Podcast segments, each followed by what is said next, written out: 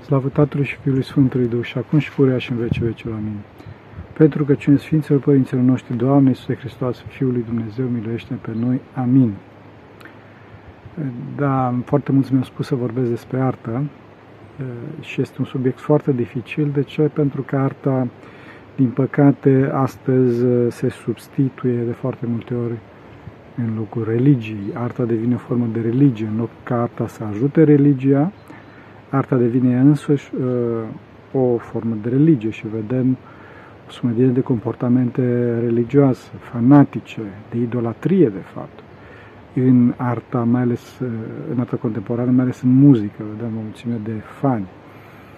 De ce asta? Pentru că arta, de fapt, este ce a înțeles omul din căderea sa. Arta este umbra lui Dumnezeu pe pământ. Arta ar trebui să fie evidențierea binelui. Această evidențiere a binelui, dacă nu știm și îl evidențăm prin artă, atunci îl inventăm, adică prin povești imaginare, prin scene, prin parabole, prin metafore și așa mai departe. Toate acestea sunt fenomene artistice, sunt folosite de către așa numiți artiști. Și bineînțeles că astăzi toți suntem artiști, nu? Problema cea mare este că acest bine, datorită căderii noastre, este parțial, este distorsionat, pentru că nu vedem bine binele.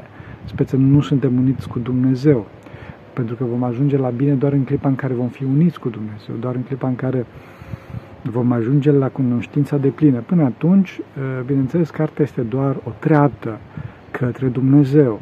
Problema cea mare nu este asta, problema cea mare este, cum spuneam, că acest Dumnezeu poate să fie altceva sau altcineva decât Dumnezeul cel adevărat.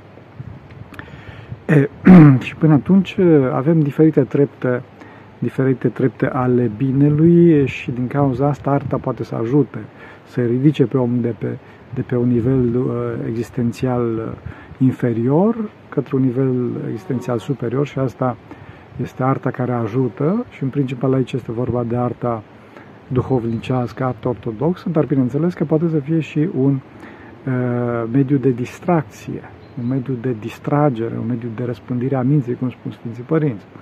Atunci când omul este pe o treaptă duhovnicească superioară și atunci arta cu care acesta intră în contact îl trage în jos. Și aici avem un caz celebru la Pateric în care părinții se rugau, părinții pustiei, un ucenic se dusese în Alexandria pentru anumite treburi ale schitului și când s-a întors înapoi, s-a întors cu niște tropare învățate, cu niște cântări învățate și a văzut Ava și a spus: Ava, frate, te văd tulburat, ce ți s-a întâmplat? A spus fiul duhovnicesc, a spus: vai, Ava, că noi ne pierdem sufletul aici pentru că, uite că în oraș ce frumos cântă și așa mai departe. Și atunci Ava îl dosădește, îl ocărește pe frate respectiv și spune că menirea omului nu este să cânte, ci menirea omului este să-și adune mintea ca o flacără în fața lui Dumnezeu. Bineînțeles că acest lucru este foarte dificil pentru cineva astăzi, este de dorit și asta este ținta, dar până atunci nu este de... Nu este, să zic așa, ciudat, nu este surprinzător ca cineva să se folosească de artă și din cauza asta în biserică avem artă, în principal muzică, artă auditivă și artă vizuală, icoane, în principal.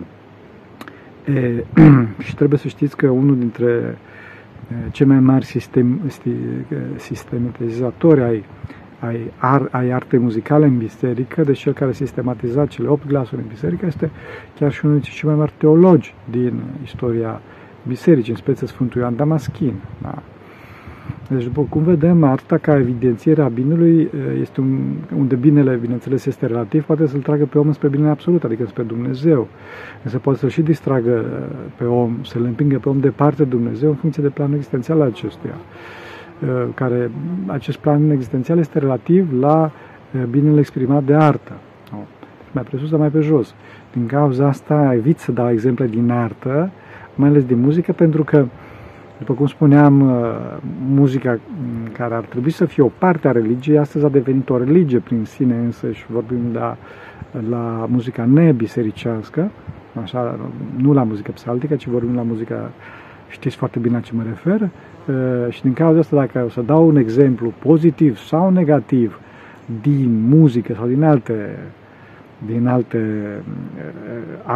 alte ramuri ale artei, de exemplu din pictură, iarăși, sau chiar și artă din beletristică, deci din cărți, posibil să fiu atacat de, sau adulat, în funcție de ce spun, de fanii curentului artistic, muzical sau curentului artistic în general respectiv.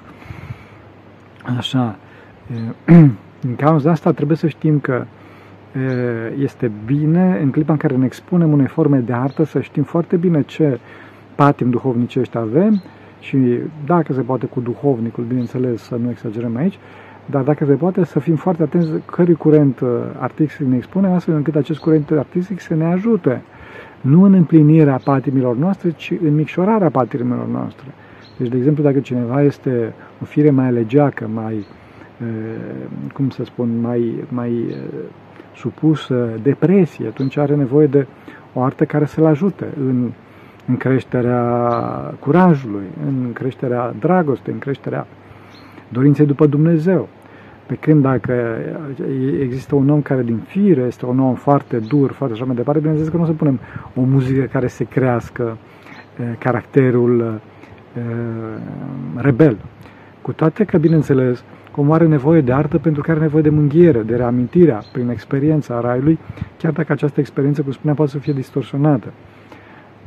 Și din cauza asta, oamenii în general ascultă muzică sau privesc picturi sau, mă rog, alte forme, filme, ca să li se potențeze patimile în general, pentru că ei cred că această potențiare a patimilor este raiul lor. Nu este așa și asta se vede după aceea prin chinuri pe care oamenii respectiv suferă.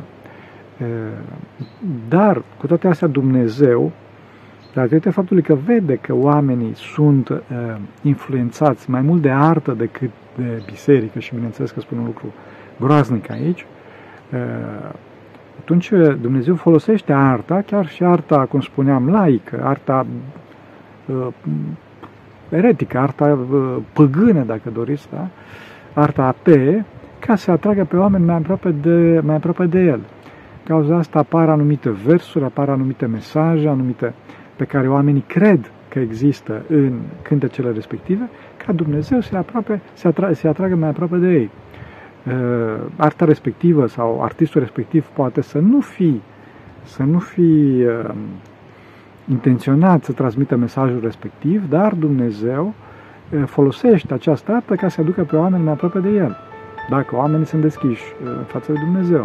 Știm foarte bine că sunt chiar piese muzicale compuse de inteligență artificială, deci compozitorul nu a dorit să exprime nimic, dar Dumnezeu dă în inima noastră, celor care suntem deschiși față de El, ne dă să simțim un sentiment de bucurie, dacă doriți, un sentiment de noblețe, un sentiment de curaj, un sentiment de avânt, astfel încât să ne apropiem de El. Cu toate că, după cum spuneam, arta respectivă fusese construită, muzica respectivă, de inteligență artificială, de un program pe calculator. Pe de altă parte, cum spuneam, există forme de artă care îl depărtează pe om de Dumnezeu, numai și numai datorită faptului că arta în general este văzută astăzi ca și potențarea simțurilor, ca și experiență, dar nu experiență duhovnicească, nu experiență cu mesaj, ci efectiv un pușeu de dopamină, un impact, o palmă, dacă doriți, a neconformismului, un pușeu de surprize, o răsturnare a valorilor, o răsturnare a tot ceea ce ne se pare normal. Artă de dragul arte, cum se spune, sau o formă fără conținut. Ei bine, cu toate că, într-adevăr, arta de astăzi, în anumite cercuri, se vede în acest fel, cu toate astea, arta, datorită faptului, sau muzica, sau și pictura, datorită caracterului ei tainic, cu toate astea nu este atât de rea precât se încearcă a fi din partea compozitorului, din partea autorilor de artă, da? Și Dumnezeu, cum spuneam, în acest caracter tainic încearcă să aducă pe oameni mai aproape de El, da? Pentru că dacă în teologie erezia este frontală și se vede foarte bine, în artă aceasta se estompează datorită faptului că arta are un caracter mai cald și omul în artă își exprimă, cum spuneam, căderea sa, își exprimă înălțimea sa față de Dumnezeu. Da?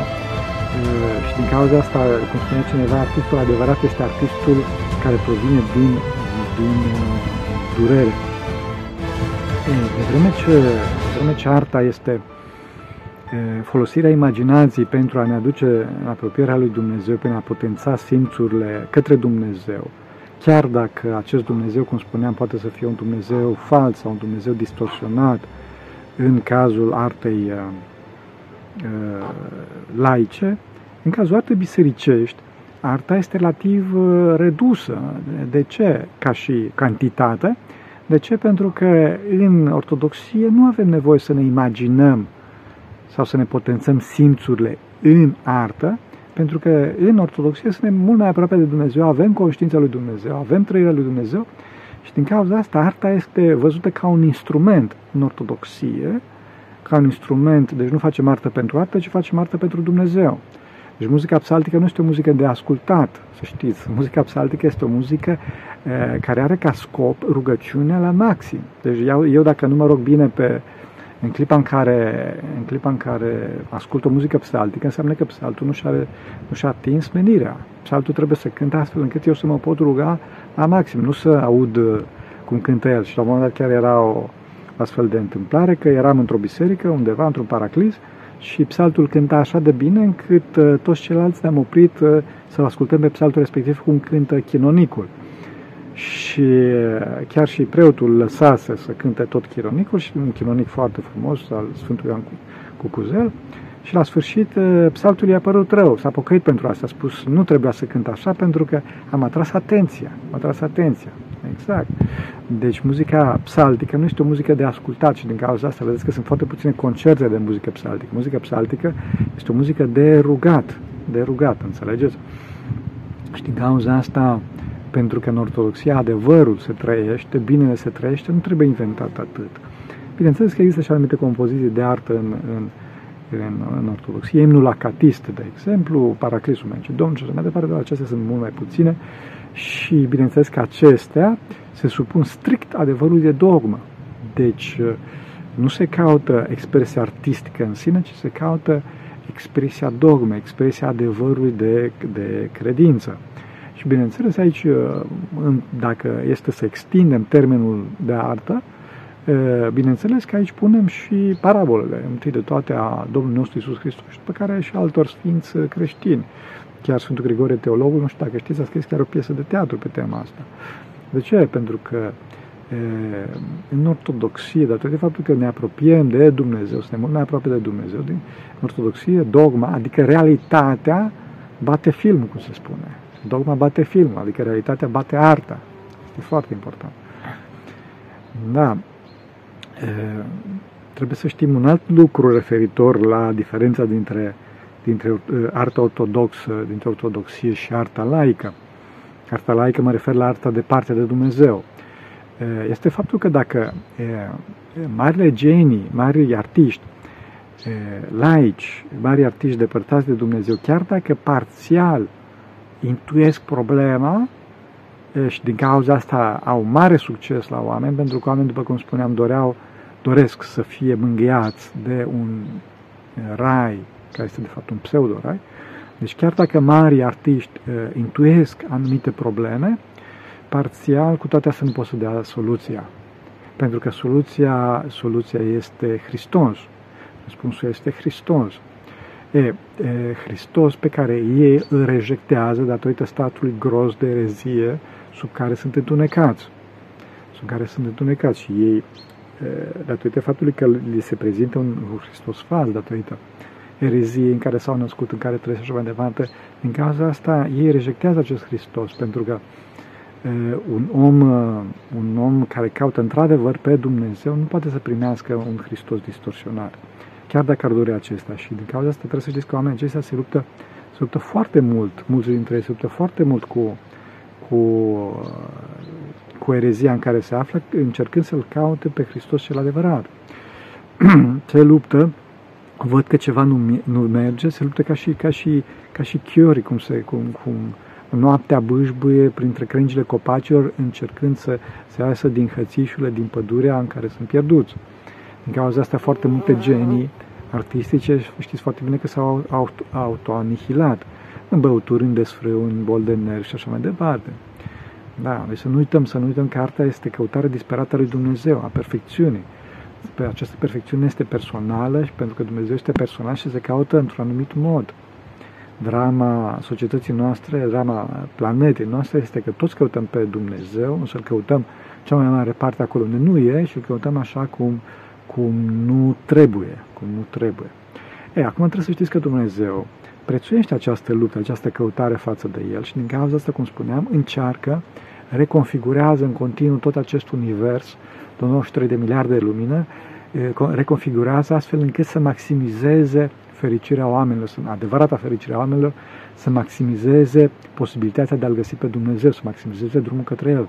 Și din cauza asta, în cele mai adânci coclauri ale artei, poate fi găsit ceva bine. Dumnezeu poate să-l ajute pe un om cu ceva. Din cauza asta, niciodată să nu judecăm pe artiști, cu toate că, într-adevăr, dacă vedem că o anumită artă nu ne folosește, bineînțeles că vom evita și vom spune celorlalți care depind de noi, familie sau prietenilor, că uite, cartea mie nu-mi place genul respectiv, cum spuneam, eu evit să spun astfel de lucruri, astfel că să nu polarizez discuția, dar de acolo încolo, dacă Dumnezeu vrea să mântuie pe cineva printr-un anumit geniu cultural, un anumit geniu artistic, asta este treaba lui Dumnezeu și oamenii fac aceste lucruri, chiar dacă se ajung la niște extreme. Și aceste extreme se văd în artă, mai ales în arta vizuală, nu? Deci milioane de dolari pentru niște tablouri care se mete bun Dumnezeu, nu știu câți dintre noi înțeleg ce reprezintă tabloul respectiv sau pentru un film, câți bani se cheltuie pentru un film, înțelegeți? Toate astea. Foarte, foarte important. Foarte important. Bineînțeles că, desigur, și în ortodoxie pot să apară deviații cum este sentimentalismul, pietismul edulcorat, vedem tot felul de tablouri cu tentă religioasă care nu au legătură cu icoanele adevărate. Trebuie să știm că icoanele adevărate, icoana adevărată este icoana bizantină, cu toate că sunt icoane care sunt făcătoare de minuni și care nu sunt bizantine, dar expresia prin excelență a dogmei este icoana bizantină. Așa, acum trebuie să știm că toți acești mari sfinți, mari făcători de artă în ortodoxie, trebuie să știți că au avut trăiri foarte înalte și trebuie să știți că toți iconarii au avut, sper că mai au, știu însă că unii nu mai au, dar trebuie să aibă un program duhovnicesc cu asceză foarte serioasă, astfel încât să poată să intre în contact cu persoana pe care o pictează. Deci ei trebuie să picteze nu cum își imaginează ei că, ci cum trăiesc înăuntru lor pe sfânta respectivă. Da? Și din cauza asta, ultimul lucru care se pune pe icoană și care sfințește icoana este numele. Trebuie să știți treaba asta. Așa. Pe de altă parte, în muzică avem muzica ortodoxă, muzica psaltică, pentru că aceasta este muzica ortodoxă care exprimă dogma și nu muzica vestică. Așa.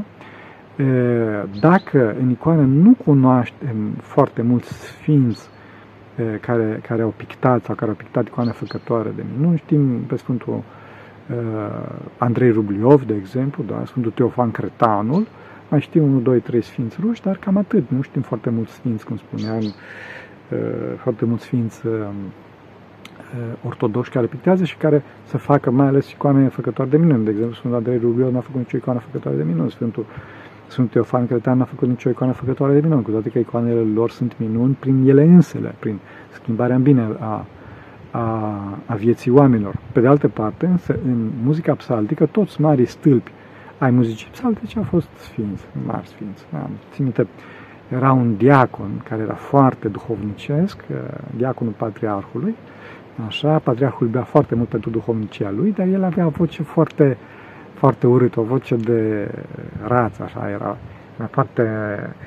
vorbea foarte, cum îi spune, urât. Și ceilalți îl pismuiau. Îl pismuiau pentru faptul că patriarhul i-a arătat un tratament preferențial și pentru faptul că avea o voce foarte urâtă. Și în clipa în care de Crăciun a ieșit afară să spună ectenie și a spus iarăși și cu pace, Doamne, să ne rugăm, ceva de genul ăsta, în clipa respectivă toți ceilalți au sărit pe el, pleacă de aici, ieși afară din slujbă, că uite ce ne faci. Da, scandalizezi lumea cu vocea ta. Și atunci el s-a dus la icoana Maicii Domnului și a îngenunchiat în fața Maicii Domnului și a spus: Maica Domnului meu, ajută-mă pe mine, ajută-mă pe mine că nu mai pot, că nu mai pot.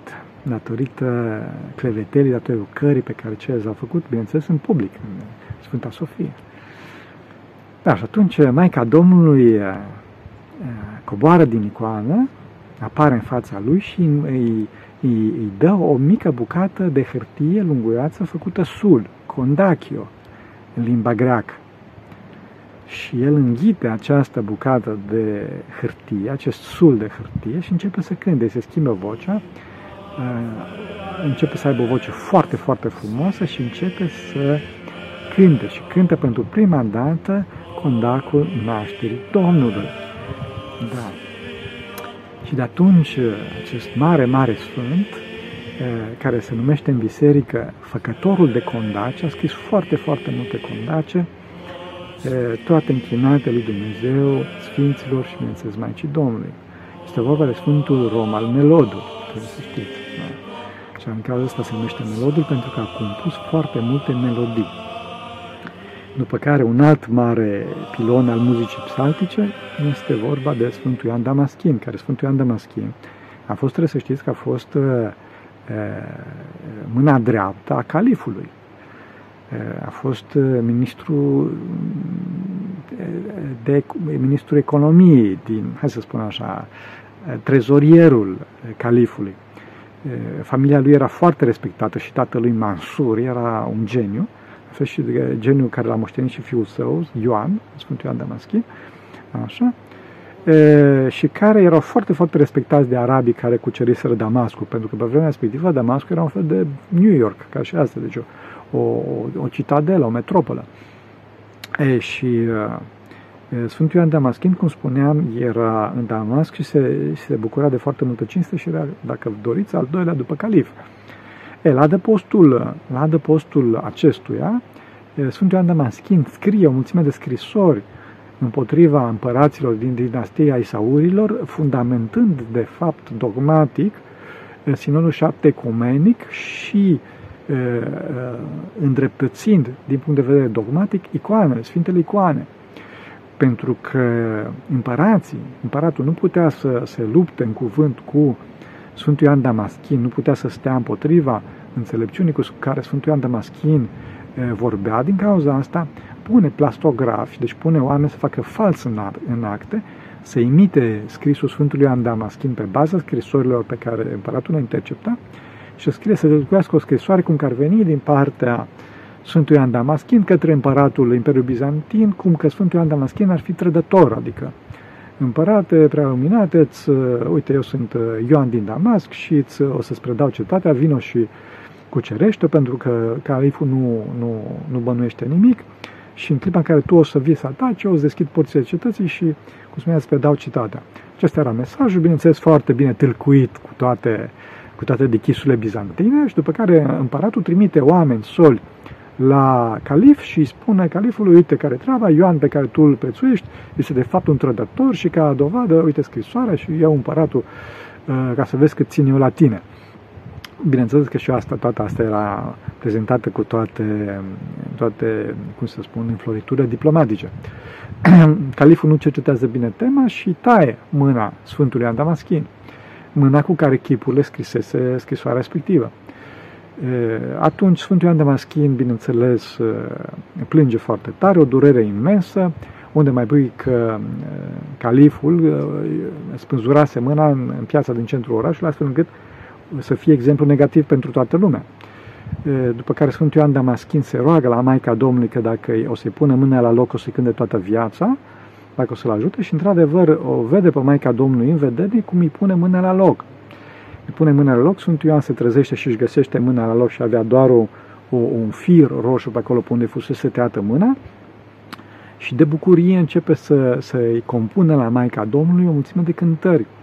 Aceste cântări, această bucurie se aude în Damasc, vine califul, vede această minune și se căiește și vrea să-l pună iarăși în toate onorurile. Sfântul Ioan Damaschin cumpără în semn de prețuire față de Maica Domnului o mână de argint în amintirea faptului că Maica Domnului pusese mâna la loc la Sfântul Ioan Damaschin și pune această mână pe icoană, așa o oferă Maicii Domnului, și până asta această icoană se numește Triherusa. Triherusa în greacă înseamnă Maica Domnului cu trei mâini, trojeuțița în slavonă, și până astăzi icoana se află la Mănăstirea Hilandar, în Sfântul Munte. Venise o întreagă poveste, dar să nu vă spun, cum a venit icoana de la mănăstirea unde Sfântul Ioan Damaschin s-a nevoit, Mănăstirea Sfântul Sava, a venit de acolo până în Sfântul Munte. Cum am spus puțin, am divagat puțin, că Sfântul Ioan Damaschin, după această întâmplare, pleacă din Damasc și ajunge la Mănăstirea Sfântul Sava, dorește să fie simplu monah acolo. Și acolo starețul la care se supusese Sfântul Ioan Damaschin îi spune să nu compună nimic. Deci o să fii simplu monah și să nu o să compui absolut nimic.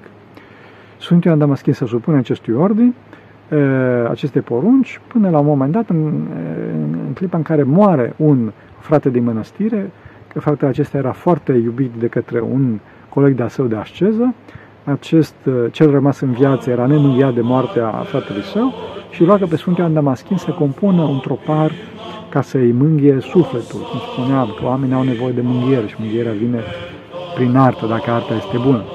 Atunci Sfântul Ioan Damaschin compune celebrul tropar Pandamateotis ta simbanda, toate sunt deșertăciune, care până astăzi există în slujba de înmormântare. Un tropar foarte frumos pe care îl cântă fratele respectiv, află însă starețul că Sfântul Ioan Damaschin făcuse neascultare, compusese ceva și l-alungă din mănăstire. Sfântul Ioan Damaschin se pocăiește, dorește să reintre iarăși, toți frații îl roagă pe starețul respectiv, starețul este neînduplecat și după nu știu câte zile de stat afară, legenda spune că o săptămână Sfântul Ioan Damaschin a stat afară din mănăstire, nemâncat, nedormit, hai să spunem așa, deci la cerând să fie primit, până la urmă starețul se înduplecă și spune că da, îl primesc în mănăstire, dar să curețe buzile, să curețe latrinele, să curețe toaletele, da, WC-urile. Și pe vremea respectivă știm foarte bine că WC-urile nu erau ca și astăzi, erau totuși cu totul altceva, era hazna, așa. Și astfel ajunge Sfântul Ioan Damaschin, din ministru de finanțe a unui dintre cele mai mari orașe ale vremii respective, ajunge să curețe cu mâinile, da, cu mâinile, să curețe fecalele, să curețe dejecțiile a unei lavre de câteva sute, dacă nu mii de monahi. La un moment dat ajunsese până la 3000 de monahi, lavra Sfântului Sava. Și făcând această ascultare, la un moment dat Maica Domnului se arată, nu după mult timp se arată starețul și spune Maica Domnului, destul a fost până aici, acum lasă-l pe Ioan să-și reverse râurile teologiei și ale artei peste biserica noastră și să-mi cânte mie. Și atunci, într-adevăr, starețul îi dezleagă canonul și Sfântul Ioan Damaschin a compus o mulțime de slujbe până astăzi, toate marile slujbe, slujba învierii întâi de toate, este compusă de către Sfântul Ioan Damaschin, trebuie să știm, și vorbim de o slujbă de 1300 de ani, care până astăzi este o capodoperă. Să ne gândim care hit din muzica laică o să-și mențină această prospețime dincolo de timp după 1300 de ani. Da. După Sfântul Ioan Damaschin avem în Sfântul Munte o mulțime de manuscrise pe care scrie Tumastora. Deci, la anumite tropare scrie tu, Ioanu, tu, Damaschinu, adică Sfântul Ioan Damaschin, tu, Romanu, tu, Melodu, al Sfântului Roman Melodu. Când scrie tu, Mastora, adică a maestrului, se referă la Sfântul Ioan Cucuzel, care atât de frumos cânta încât se spune că animalele care pășteau se opreau din păscut astfel încât să-l asculte. Sfântul Ioan Damaschin era protopsaltul împăratului și fugise incognito, fusese pe ascuns de la împărăție și ajunsese la Lavra, în Sfântul Munte, și aici, neștiu de nimeni, venise ce dorești, spuse starețul, vreau să fiu monarh. Bine, du-te și paște caprile. Și s-a dus și în clipa în care păștea caprile, începea să cânte, crezând că nimeni nu-l aude. Da, dar era în apropiere, era un ascet care era într-o peșteră și nu era știut de nimeni și aude pe Sfântul Ioan Damaschin ce frumos cânta și cum se opreau toate caprele din rumegat ca să-l audă pe Sfântul Ioan Cucuzel cum cântă. Deci, și atunci ascetul respectiv vine la Lavra, la Marea Lavra și îi spune starețului de întâmplare respectivă. Starețul se înfioară. De ce? Pentru că împăratul trimisese oameni imperiali să-l caute prin tot imperiul pe Ioan Cucuzel, pe Sfântul Ioan Cucuzel, care fugise, de fapt, de la împărat, fără permisiunea acestuia. Și atunci starețul îi spune, tu ești Ioan Cucuzel care își căută în tot imperiul? Și el spune, da. Și atunci Sfântul Ioan Cucuzel spune, te rog frumos, nu mă trimite înapoi la împăratul, doresc să rămân ca simplu monah în Lavra. Și atunci starețul oarecum se înduplecă, dar îl înduplecă în ultima instanță pe stareț, îl înduplecă Maica Domnului, care apare Sfântul Ioan Cucuzel și îi dă o monedă. Până astăzi icoana respectivă se numește Cucuzelisa, îi dă 2 flori la Sfântul Ioan Damaschin și spune să cânti în strana dreaptă, să cânti în strana dreaptă a Lavrei, pentru că te plătesc eu, știi, și toată viața lui Sfântul Ioan Cucuzel, chiar când dacă se retrăsese la o anumită chilie în apropiere cu Hramul Sfinților Arhanghel, Sfântul Ioan Cucuzel a cântat toată viața în strana dreaptă a Lavrei. Deci, după cum vedem, toți stâlpii muzicii psaltice au fost sfinți și, dincolo de asta, avem și întâmplarea cu Axion Esti, cu Cuvinese cu adevărat. Știm foarte bine că acest imn închinat Maicii Domnului, de la ceea ce își mai cinstit, a fost compoziția Sfântului Cosma Melodul, fratele Sfântului Ioan Damaschin. Dar înainte de asta, deci Cuvinese cu adevărat, prima parte a fost dictată de un înger, unui monah, unui frate, care rămăsese în chilia sa, o chilie în apropiere de carea, chilie care aparține de Mănăstirea Pantocrator. Și în clipa în care îngerul a intrat înăuntru, monahul nu a recunoscut că este un înger, a crezut că este un frate și au făcut slujba împreună și la un moment dat, când a ajuns la cântarea noua, când fratele a vrut să spună ceea ce-și mai cinstită, îngerul a spus nu așa. Fratele a spus cum? Și îngerul a spus cuvinese cu adevărat să te fericim pe tine, Sfântul Dumnezeu, și toate celelalte. Și atunci s-a minunat foarte tare fratele de începutul cântării și a spus îngerului, te rog frumos să scrii lucrurile astea, pentru că nu o să le ții minte, sunt foarte frumoase. Și atunci îngerul a luat o piatră, i-a spus fratele să aducă o piatră, a adus o piatră și a scris cu degetul în piatra respectivă și s-a impregnat, a intrat degetul în piatră cum ar intra în ceara caldă. Deci a fost o minune de la Dumnezeu foarte mare și până astăzi piatra scrisă de către degetul îngeresc și icoana care până astăzi se numește Axion Esti, icoana în care s-a cântat pentru prima dată acest imn îngeresc, cuvinese cu adevărat Axion Esti, se află până astăzi în fața noastră, la carea este, la Protaton, icoana Axion Esti. Acum trebuie să știți că acest îngerul a cântat pe glas 2, a cântat pe psaltică, n-a cântat nici pe Cunțan, nici pe Lugojan, vă rog să nu uitați că spun asta. Pentru că aceste cântări vestice corale produc sentimentalism în biserică și nu sunt adecvate cultului ortodox. Înțelegeți? Deci Dumnezeu arată că dorește ca în biserică și în cer să se cânte, cum spunea, muzică psaltică și atât sfinți. Sfântul Iosif Isihas a fost în cer și a auzit cântări. Deci aceasta este, cum spuneam, muzica psaltică și aceasta este arta în biserică, care este arta adevărată, care este arta care ne duce aproape de Dumnezeu. Acum, cum spuneam, desigur că oamenii nu pot să asculte în continuu muzică psaltică, pentru că de fapt nu pot să se roage în continuu pe muzică psaltică și din cauza să sunt o mulțime de alte tipuri de muzică. Și cum spuneam, Dumnezeu încearcă pe fiecare dintre noi, pe fiecare dintre oameni să-i mântuie din locul în care sunt. Gândiți-vă ce-ar fi dacă acum, în Statele Unite, la un concert de rock sau de heavy metal sau de thrash metal, ce-o fi el, așa de sunt zeci de mii, sute de mii de oameni, să apară un cor de muzică psaltică. Nimeni n-ar percuta, nimeni n-ar putea, pentru că diferența de expresie artistică este foarte mare. Și atunci Dumnezeu încearcă prin tot felul de oameni să trimită un mesaj însemânțător, oarecum, să le reconfigureze pe acești oameni, să le aducă mai aproape de noi. Da. Aceste mesaje, cum spuneam, apar, chiar dacă acești oameni sunt cu păcatele lor, și Dumnezeu vrea să mântuie și pe artiști aceștia și vrea să mântuie și pe oameni care depind de acești artiști, să știți. Vă spun un caz. Știu pe cineva care avea un site în engleză și avea o viață foarte intensă, era foarte așa presat și avea multe ispite. Și din cauza asta a scris un articol, pregătise de fapt un articol care se numea Moartea, lipsa de înțelegere.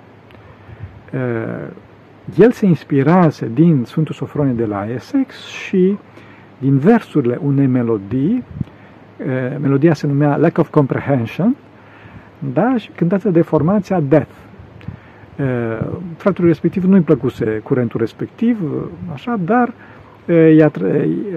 atenția fusese atrasă de versul respectiv, pentru că într-adevăr exprima faptul că moartea este lipsa de înțelegere. Și pe baza versurilor respective scrise de compozitorul și sufletul formației Death, care după aceea am aflat că este vorba de un om care murise de tânăr de cancer, se numea Chuck Schuldiner, așa, compusese lucrul respectiv și găsise de folos această imagine a faptului că moartea este lipsa de înțelegere. Cum spuneam, omul făcuse articolul respectiv, nu știa că Chuck murise de cancer la creier, și nu mai publica articolul respectiv pentru că intrau alte articole în față și mai departe. Și la un moment dat, omul era foarte obosit, fratele era foarte, foarte obosit, și în această supersurmenare a sa merge să se culce,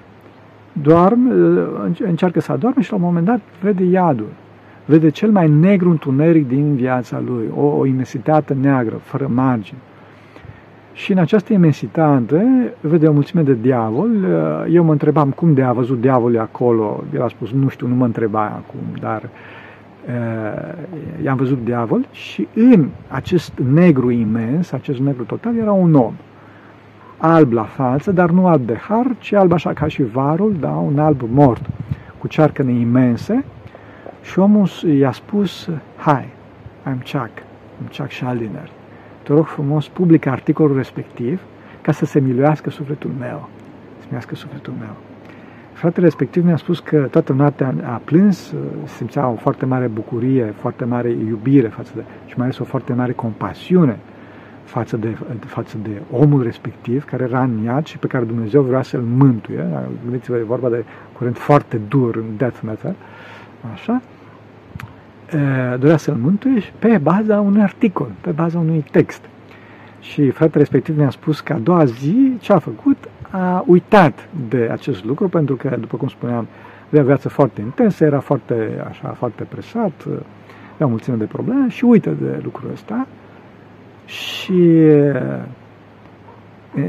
noaptea următoare, iarăși îl vede pe Chuck, care spune la fel, cu toate că omul dorea să doarmă, dar această vedere foarte intensă în lăsa, și spunea, hai, am Chuck Schuldiner, te rog frumos, publică articolul respectiv ca să se miluiască sufletul meu. Da. Și deci după două nopți nedormite, vă dați seama, pentru că și a doua noapte, nu, efectiv tot așa, se uita în tavan și plângea în continuu, nici el nu știa de ce. După două nopți nedormite, a doua zi dimineață, ultimele puteri, publică într-adevăr articolul respectiv. Mi-a spus că se gândise să-l crediteze pe Chuck Schuldiner la text, dar a spus că mai bine să nu facă scandal, pentru că era un site, din câte am înțeles, un site ortodox, un site duhovnicesc, și l-a creditat doar pe... Deci titlul a pus Death, Lack of Comprehension, Lack of Comprehension, și l-a creditat doar pe părintele, pe Sfântul Sofronie de la Essex. Dar Și-au dat seama fanii de la Death, mi-au spus, și-au dat seama fanii de la Death și au pus în comentarii, au pus clipul cu piesa respectivă. Și adminul, deci fratele respectiv, mi-a spus că a scris acolo, a spus că eu sunt adminul site-ului, pot să vă șterg comentariul, să vă șterg piesa, dar o las pentru sufletul celui plecat, ca să se miluiască sufletul lui. Și după câteva zile, într-adevăr, l-a văzut iarăși pe Chuck, pentru ultima dată l-a văzut cu o față luminoasă, de data asta, fericit. Deci, după cum vedeți, fraților, trebuie să știți că Dumnezeu este mult deasupra limitărilor noastre, mult deasupra îngustimii noastre și totdeauna să căutăm arta bună, să căutăm arta care ne apropie de iubirea lui Dumnezeu și să nu judecăm pe alții, că niciodată nu știm cum vrea Dumnezeu să mântuie pe toți. Dumnezeu să ne ajute și să ne ierte. Pentru că cine Sfinților Părinților noștri, Doamne Iisuse Hristoase, Fiul lui Dumnezeu, miluiește pe noi. Amin.